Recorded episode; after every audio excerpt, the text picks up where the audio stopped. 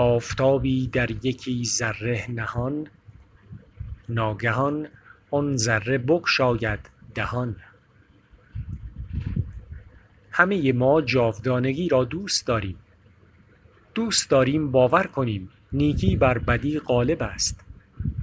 نیروی عظیم مراقب ماست و ما پاره ای از چیزی بزرگتر هستیم که به دلیلی به این جهان وارد شده ایم.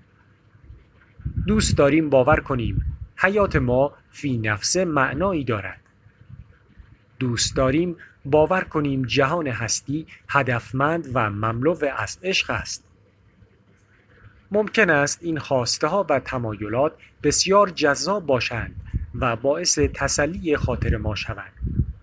اما آیا آنها واقعیت هم دارند؟ برای پاسخ به این پرسش اساسی که واقعیت چیست ضروری است که به مجموعه ای از نظرات و دیدگاه های ارائه شده در طول حیات بشر توجه نماییم. از الهیات و فلسفه گرفته تا فیزیک از کلام شعرا و عرفا تا پیغام علما نه شناخت واقعیت مستلزم تنزل آن است و نه توهمات ذهنی پاسخی درخور برای انسانی است که به دنبال کلید بزرگترین معمای هستی است. این جهان از کجا آمده است؟ حیات از کجا آغاز شده؟ مردم از کجا آمدند؟ چرا جهان این گونه است که هست و چرا به گونه دیگر نیست؟ آیا این جهان و هر آنچه در آن است برای ما آفریده شده است؟ الهیات به ما اطمینان می دهد که ما به وسیله خداوند آفریده شده ایم و این جهان نیز برای ما آفریده شده است. امروزه علم می تواند به بسیاری از پرسش های اساسی هستی پاسخ دهد. پاسخ های علمی از مشاهده و آزمایش سرچشمه می گیرند و نه از تمایلات و خواسته های ما. علم پاسخهایی سازگار با طبیعت آنگونه که طبیعت هست نه آنگونه که ما دوست داریم باشد را ارائه می دهد. واقعیت نمی تواند برای تایید آنچه که ما دوست داریم بشنویم خود را مطابقت دهد. برای آشنایی بیشتر مردم با پاسخهای قلمرو علم به پرسشهای اساسی ما آقای استفان هاوکینگ سالهاست که راهکار نگارش و انتشار کتابهای علمی به زبان ساده را انتخاب کرده و در این راه در آخرین کتاب خود با عنوان طرح با شکوه از فیزیکدان و نویسنده چیره دست لئونارد ملودینو نیز بهره جسته است. این خط مش به کتابهای او محبوبیتی خاص نزد اکثر مردم و دانشجویان بخشیده است. نویسندگان در طی فصول مختلف این کتاب در صدد پاسخ به سوالاتی نظیر موارد زیل هستند. چگونه می توانیم جهانی که خود را در آن یافته ایم درک کنیم؟ جهان چگونه کار می کند؟ ماهیت واقعیت چیست؟ این همه از کجا آمده است؟ آیا جهان نیز نیاز به آفریدگاری دارد؟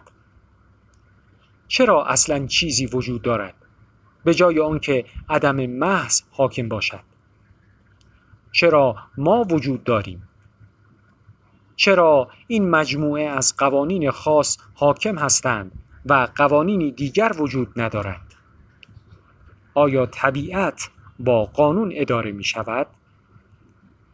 منشأ قوانین چیست؟ آیا هیچ استثنایی در قوانین ممکن است؟ آیا تنها یک مجموعه از قوانین وجود دارند؟ آیا انسانها اختیار دارند و یا جبر قوانین بر ما حاکم است؟ هرچند که نویسندگان به مدد ریاضیات و آخرین یافته های تجربی به بیان دیدگاه های خود پیرامون سوالات بالا پرداختند اما منتقدانی نیز در مقام نقد استدلالهایشان را بر نتابیدند از این رو مترجمان ضمن ترجمه متن اصلی کتاب با اضافه کردن ترجمه نقدی فاخر بر آن و همچنین ترجمه مصاحبه نویسندگان کتاب با منتقدان سعی کردند تا راهی برای خوانندگان جهت ملاحظه ابعاد مختلف پاسخهای ارائه شده به پرسشهای بنیادین هستی در این کتاب ارائه دهند و از یک سونگری نیز پرهیز نمایند. در پایان توجه به این نکته ضروری می نماید نظر به کوشش فراوان نویسندگان برای نگارش متنی گویا و دقیق البته بدون بکارگیری فرمولهای ریاضی و بیان فنی مترجمان نیز رعایت امانتداری در ترجمه را بر خود فرض دانسته و در کار ترجمه از ارائه برداشت آزاد از متن پرهیز کرده و صرفا در برخی موارد با درج پاورقی هایی نسبت به ارائه توضیحات تکمیلی اقدام نمودند.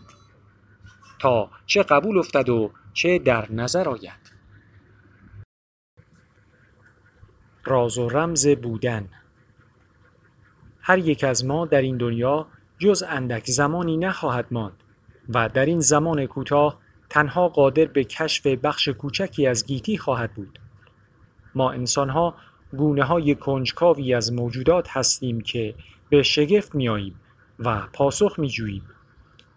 انسان ها هنگام زندگی در این جهان پهناور که گاه مهربان است و گاه بیره با خیره شدن به آسمان های عظیم بالای سرشان همواره با پرسش های فراوانی مواجه شدند.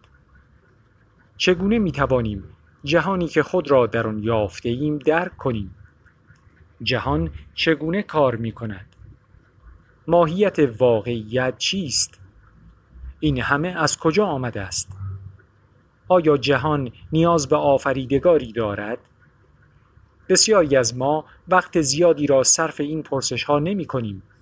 اما تقریبا همه ما حداقل گاهی به این مسائل می پردازیم. به طور سنتی این پرسش ها موضوع فلسفه است. اما فلسفه مرده است. فلسفه نتوانسته با علوم مدرن خصوصا فیزیک همراهی کند.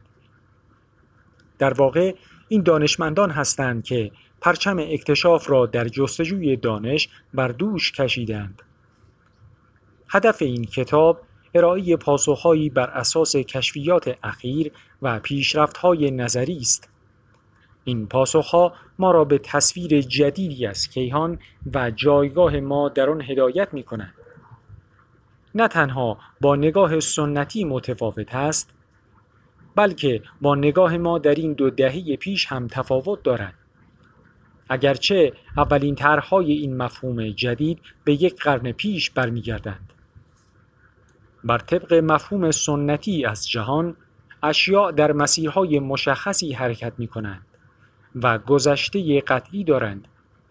ما می توانیم موقعیت دقیقشان را در هر لحظه از زمان تعیین نماییم. هرچند که این شکل از محاسبه برای اهداف روزمره به اندازه کافی موفق است اما در دهه 1920 معلوم شد که این تصویر کلاسیکی نمی‌تواند رفتار به ظاهر عجیب و غریب مشاهده شده در مقیاس های اتمی و زیر اتمی را توضیح دهد. در عوض لازم بود چارچوب جدیدی به نام فیزیک کوانتوم به وجود آید. امروزه معلوم شده که نظریه های کوانتومی نه تنها در پیش بینی پدیده هایی در این مقیاس به طور قابل توجهی دقیق هستند بلکه در مقیاس های زندگی روزمره نیز نتایج نظریه های کلاسیک را تکرار کردند. اما فیزیک کوانتوم در مقایسه با فیزیک کلاسیک بر پایه ادراک بسیار متفاوتی از واقعیت فیزیکی بنا شده است. نظریه های کوانتومی می توانند به شکل های مختلفی فرموله شوند اما احتمالاً شهودی ترین توضیح توسط ریچارد دیک فاینمن شخصیتی با سلیقه های کاملا متنوع و عجیب و غریب ارائه شده که استاد انستیتو تکنولوژی کالیفرنیا بود و در عین حال در تماشاخانه یک خیابان پایینتر طبل بانگو می نواخت. طبق نظر فاینمن سیستم فقط یک گذشته ندارد بلکه همه گذشته های ممکن را داراست در خلال جستجوی پاسخ پرسش های مطرح شده در بالا روش فاینمن را با جزئیات بیشتری توضیح خواهیم داد و از آن در تشریح این ایده که خود جهان نیز دارای گذشته واحد یا حتی وجود واحدی نیست استفاده خواهیم نمود. این نظریه به نظر بسیاری از فیزیکدانان یک نظریه افراطی است. گویی با عقل سلیم هم در تعارض است. چرا که عقل سلیم صرفاً مبتنی بر تجربه های روزمره است و نه بر اساس کیهان. آنگونه که به وسیله فناوری های شگفت آور آشکار شده است. مثلا فناوری هایی که به ما اجازه خیره شدن به عمق اتم یا مطالعه لحظات ابتدایی کیهان را می دهند. تا ظهور فیزیک مدرن به طور کلی تصور می شد که شناخت جهان می تواند از طریق مشاهده مستقیم به دست آید. زیرا که اشیا آن چیزی هستند که از طریق حواس ادراک می شوند. اما موفقیت های دیدنی و جذاب فیزیک مدرن مانند نظریه فاینمن که بر پایه مفاهیمی متعارض با تجربیات روزمره بنا شدهاند نشان داده که این چنین نیست و بنابراین نگاه ساده و بی تکلف به واقعیت با فیزیک مدرن ناسازگار است. در تعامل با چنین تضادهایی باید روشهایی اتخاذ کنیم که ما آنها را واقع گرایی وابسته به مدل مینامیم. این روش بر این ایده استوار است که مغز ما ورودی اندامهای حسی را با استفاده از مدلی که از جهان دارد تفسیر می کند. هنگامی که یک مدل در توضیح حوادث موفق باشد ما تمایل داریم آن مدل و عناصر و مفاهیم تشکیل دهنده آن را به حقیقت مطلق نسبت دهیم. اما ممکن است راه های مختلفی برای مدل کردن وضعیت فیزیکی مشابه وجود داشته باشد که هر کدام عناصر و مفاهیم بنیادین و متفاوتی را داشته باشند. اگر دو نظریه فیزیکی و یا دو مدل با دقت یکسان یک پدید با دقت یکسان یک پدیده را پیش بینی کنند نمی‌توان گفت یکی واقعی تر از دیگری است بلکه ما مختاریم هر کدام را که مناسب تر است به کار گیریم در تاریخ علم ما دنباله ای از نظریه ها یا مدل های بهتر و بهتر را کشف کرده ایم. از افلاتون و نظریه کلاسیک نیوتون گرفته تا نظریه مدرن کوانتوم. طبیعی است پرسیده شود. آیا این دنباله به نقطه پایانی خواهد رسید؟ به نظریه قایی از کیهان که همه نیروها را شامل خواهد بود و قادر به پیش بینی همه مشاهدات ما خواهد بود یا اینکه ما تا ابد جستجو برای یافتن نظریه های بهتر را ادامه خواهیم داد و نظریه ای وجود نخواهد داشت که نتوانیم روزی بهبودش دهیم. ما هنوز نمی توانیم یک پاسخ قطعی به این سوال بدهیم. اما در حال حاضر گزینه ما برای نظریه همه چیز البته اگر واقعا چنین نظریه‌ای وجود داشته باشد ام تئوری است. ام تئوری تنها مدلی است که همه خواصی که ما فکر می کنیم یک نظریه قایی باید داشته باشد را داراست و بنیان بحث های آتی ما نیز بر آن افکنده شده است. ام تئوری یک نظریه به معنای معمول نیست بلکه خانواده است از نظریه های مختلف که هر کدام مشاهدات ما را فقط در برخی شرایط فیزیکی خوب توضیح می دهند. این مسئله کمی شبیه نقشه زمین است. مشهور است که نمی‌توان کل سطح زمین را بر روی یک نقشه واحد نشان داد. در روش تصویرسازی معروف به مرکاتور که معمولا برای نقشه ها به کار گرفته می شود، مناطق دوردست در شمال و جنوب بزرگتر به نظر می رسد و قطب شمال و جنوب پوشش داده نمی شود. برای داشتن نقشه درست از زمین باید مجموعه ای از نقشه ها را درست کنیم که هر کدام محدود به یک ناحیه خاص است. نقشه ها با هم اشتراک خواهند داشت و در نواحی مشترک دو نقشه یک نقشه مشابه را نشان خواهند داد. در امتئوری نیز قضیه به همین شکل است. نظریه های مختلف در خانواده امتئوری ممکن است نگاهی بسیار متفاوت داشته باشند. اما همه آنها را می توان به عنوان جنبه هایی از نظریه اصلی در نظر گرفت. آنها نسخه هایی از نظریه هستند که در بازی محدودی قابل استفاده می باشند. برای مثال زمانی که کمیت های معینی مانند انرژی کوچک هستند مانند نقشه های همپوشان در روش مرکاتور که نسخه های مختلف نقاط مشترک یک محل جغرافیایی را یکسان نشان می دهند نظریه های مختلف نیز یک پدیده را یکسان پیش بینی می نماید. اما همانگونه که هیچ نقشه ای وجود ندارد تا به تنهایی همه زمین را درست نشان دهد هیچ نظریه واحدی هم نمی‌تواند به تنهایی نماینده مشاهدات ما از همه پدیده ها و در همه شرایط باشد.